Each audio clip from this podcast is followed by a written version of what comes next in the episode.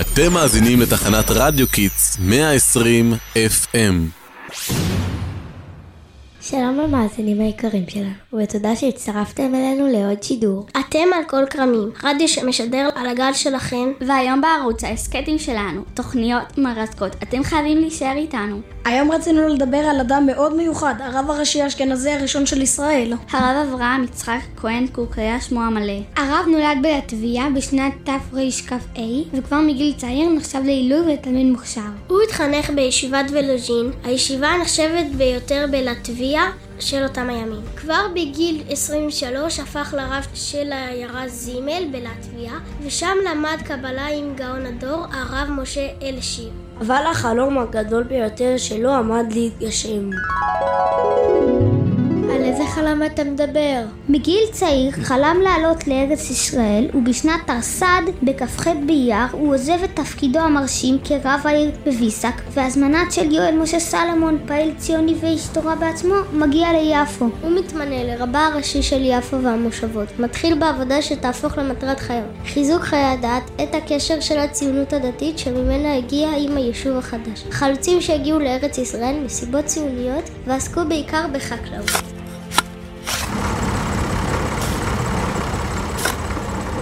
רגע, אני זוכרת משהו על חקלאות ושנת שמיטה, שקשור לרב קוק, משהו חשוב ביותר. כן, בשנת ב' הוא מתיר חקלאי ארץ ישראל לעבוד בשנת שמיטה על פי היתר מכירה. זה בטח משהו שממש עורר מחלוקת.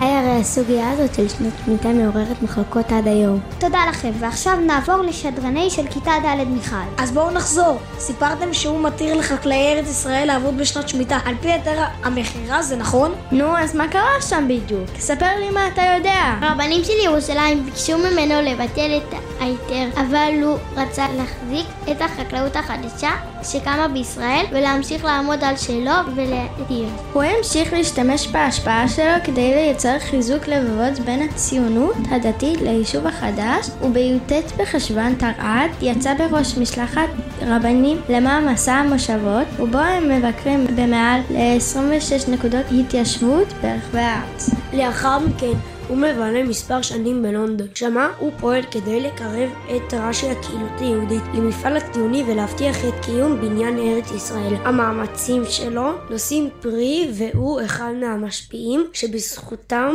ניתנת הצהרת בלפור.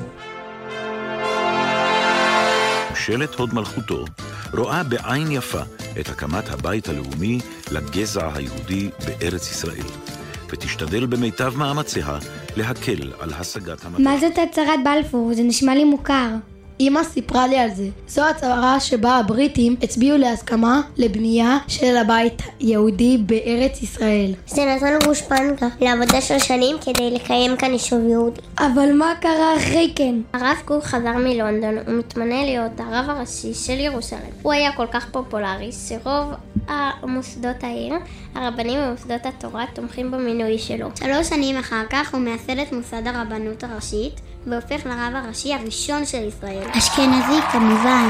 נכון, סליחה, לרב הראשי הספרדי קוראים הראשון לציון. במסגרת התפקיד שלו הוא המשיך לפעול לחיזוק יסודות הדת בארץ ולימוד התורה. ובכל הזמן הזה הוא המשיך לדבוק בעקרונותיו ולא מוותר גם כאשר מאחורי מעשיו קיימת מחלוקת. למשל, אין שפעל למען אברהם סטמסקי שהורשע ברצח חיים ארלוזורוב ונידון לעונש מוות למרות שלא היו מספיק ראיות נגדו ותנועת הפועלים גינתה את כל מי שפעל למענו. הוא המשיך לאסוף כל הזמן תרומות כדי לחזק את הישיבות בארץ ובחו"ל.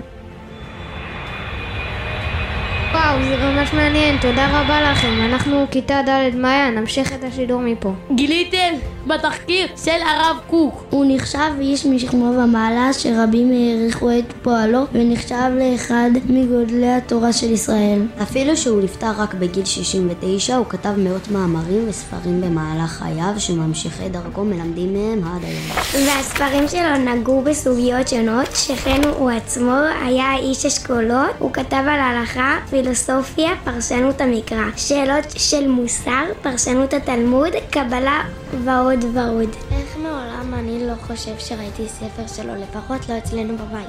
זה אולי בגלל שהיה לו כינוי שנתנו לו חסידיו. אולי אותו אתה מכיר. הכינוי הוא הראייה, קיצור של רואי האורות. אה, עכשיו הכל ברור. אני, אני מכירה את כתבי הראייה. הם מאוד מוכרים. אגב, הכינוי הוא פריצה לשם משפחתו קוק. למה מה זה קוק? בעברית שום דבר, אבל ביידיש השפה הראשונה שלו, קוק זה הבט או.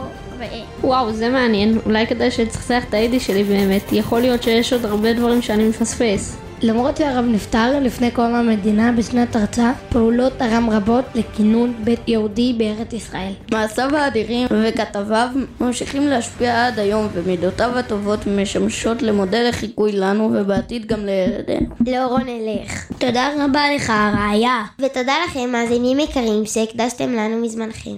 שיהיה יום נהדר בעזרת השם. רדיו קידס 120 FM, תחנת הרדיו הראשונה לילדים ונוער.